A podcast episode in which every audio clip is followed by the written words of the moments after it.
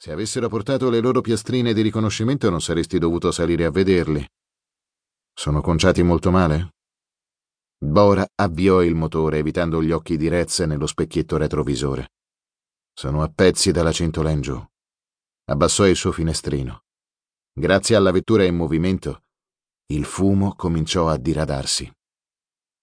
Percorsero la strada deserta fino a una piazza, con Bora concentrato a seguire le indicazioni stradali che negli ultimi giorni erano state frettolosamente sovrapposte ai nomi polacchi delle vie e dei ponti.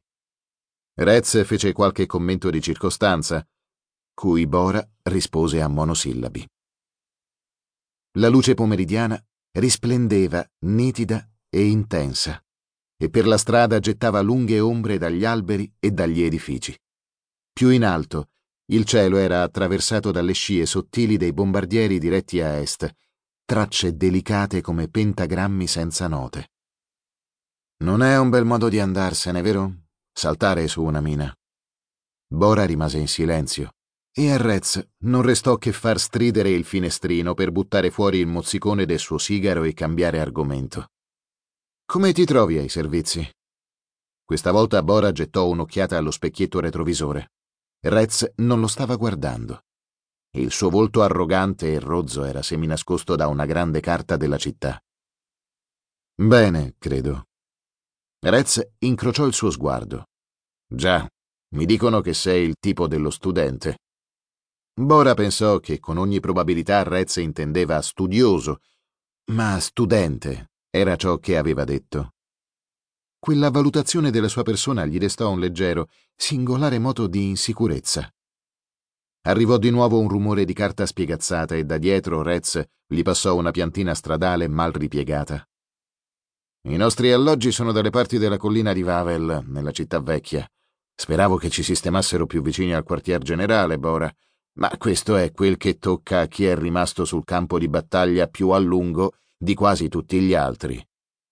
Mi auguro che in casa ci sia il bagno e tutto il resto. Andiamo in ufficio. Voglio verificare dove ci alloggeranno precisamente. 14 ottobre. Il quartier generale dell'esercito tedesco in via Rakovica dominava un giardino ben curato. Oltre il cancello e il selciato percorso dalle rotaie dei tram, c'era una chiesa domenicana, bigia e un po' tetra, sul cui tetto i piccioni frullavano da soli o in rumorosa compagnia. Bora ascoltò quel che il colonnello Hofer veniva dicendogli. Pensava che, paragonato a Richard Retz, il suo comandante sembrava introverso e crepuscolare. Le mani di Hofer sudavano tanto da fargli portare borotalco nei guanti per assorbirne la perenne umidità. Ne aveva sempre un velo sui palmi che prendevano l'aspetto del pesce infarinato per la frittura. Di età indefinibile, Bora era abbastanza giovane da non saper giudicare l'età di chiunque avesse più anni di lui senza per questo essere vecchio. Il colonnello aveva il naso troppo piccolo. Quasi un naso di donna, con le narici tonde, una bocca delicata e denti opachi. Portava gli occhiali per leggere, ma il suo sguardo, penosamente attento, faceva sospettare che gli sarebbero serviti anche solo per guardare in faccia chi gli stava davanti. Avendo già istruito Bora sulle sue mansioni di servizio, Hofer lo invitò ora ad avvicinarsi alla finestra e per un pezzo non disse nulla.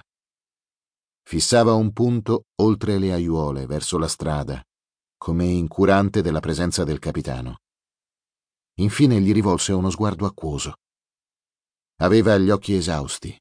Valutò Bora come chi non dorme o dorme male, e questo nelle ultime convulse settimane si sarebbe potuto dire di ognuno di loro. Tranne che gli ufficiali più giovani. Non sembravano stanchi e nemmeno avvertivano la fatica. Con una punta di invidia, Hofer tracciò un analogo parallelo. Bora gli stava accanto con aria compita, badando a non mostrarsi zelante, ma pur sempre zelante, come dimostrava il suo stato di servizio. Davanti a tanto impeto, a tanto fervore, Hofer avrebbe voluto poter scuotere il capo ma era il momento di incoraggiare, non di tarpare gli eccessi.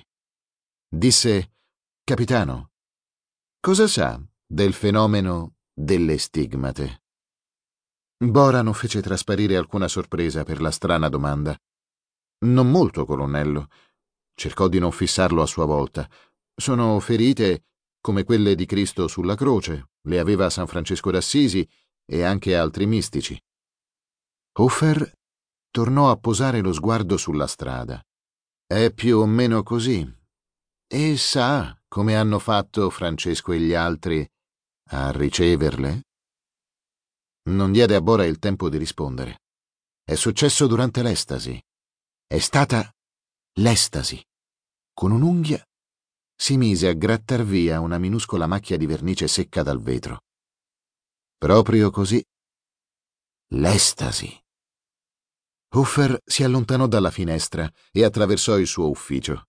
Bora rimase a guardare i tetti delle chiese della città vecchia, che si ergevano a sinistra come castelli di prua di navi lontane oltre la marea degli scialbi quartieri moderni. Poco più in alto i piccioni continuavano a svolazzare intorno alla chiesa domenicana, cercando il versante assolato del tetto. La Spagna, solo pochi mesi prima, era stata un tripudio di luce agra e splendente. Cosa c'entravano adesso le stigmate? Non ci pensò più, fino a dopo l'ora di pranzo, quando il colonnello si fermò di nuovo davanti alla sua scrivania. Bora stava studiando la topografia della Polonia sud-occidentale e scattò in piedi con una matita rossa tra le dita. Hofer gliela sfilò e la appoggiò sulla scrivania. Ha assimilato abbastanza cartine per oggi, capitano. Domani uscirà di pattuglia. Il suo interprete sarà Johannes Herwig, un sudeto che le dirà il resto sul campo. Un brav'uomo, Hannes, lo conosco da anni. Venga ora. Voglio portarla a fare un giro in centro con me. Prendo la macchina del signor colonnello? No, useremo la sua, voglio che guidi lei. Al convento di Nostra Signora delle Sette Pene la sala d'attesa sapeva di muffa e cera. La luce filtrava da tre finestre alte, squadrate, con davanzali profondi e inclinati da cui era impossibile sporgersi, anche in punta di piedi. C'erano tre porte, tutte chiuse. Il silenzio era così assoluto che Bora percepiva l'assenza di suoni come un vuoto nelle orecchie. Da una nuda parete pendeva un Cristo crocifisso a grandezza naturale il torso contratto e sanguinante, gli occhi rovesciati e le pupille vitree seminascoste dalle palpebre. A Bora ricordò i corpi nella scuola ebraica e gli venne da cercare il sangue per terra ai piedi della croce. Ma le mattonelle apparivano immacolate come ogni cosa. Nessun segno sui muri, nessuna traccia di dita o striature sul pavimento, e quell'odore di cera e di muffa. Aspettando Hofer, che era scomparso in una delle stanze lungo il corridoio, Bora passeggiava avanti e indietro. Questo silenzioso ordine di interni lo obbligò a un confronto con la rovina e il fragore delle ultime settimane. I villaggi messi a ferro e fuoco, i campi che gli sfilavano davanti a velocità convulsa, stravolti dalle colonne di fumo e dai colpi delle armi pesanti, Bora riconosceva di aver attraversato tutta quella distruzione con l'energia di una foga sessuale, sgomento e ubriacato dagli eventi. In confronto, la pace sterile della stanza era ipnotizzante. Aspettava da più di un'ora. La luce era mutata nelle finestrelle, si faceva rosa e meno intensa. Quando una delle porte si aprì per farne uscire un prete. Incrociati gli sguardi, i due uomini si scambiarono un breve cenno di saluto. Il prete portava i pantaloni al posto della tonaca, circostanza rara in una nazione così tradizionalista. Superò Bora per imboccare un corridoio e un'altra porta. Più tardi venne veleggiando una suora e subito sparì. La luce nelle finestrelle divenne lilla quando l'ombra del tardo pomeriggio invase la strada.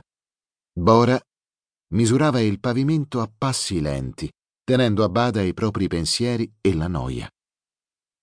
Poi il prete riapparve nella sala d'attesa.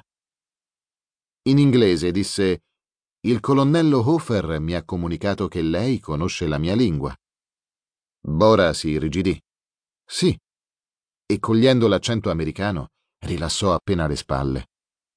Il colonnello mi ha mandato a tenerle compagnia mentre conclude il suo incontro con madre Kazimieshav. La ringrazio, ma io sto bene così. Bene, allora sarà lei a tenere compagnia a me. Il prete sorrise amabilmente e si sedette su una panca con i piedi a zampa di leone. Il tedesco non lo imitò. Rimase in piedi, le mani intrecciate dietro la schiena.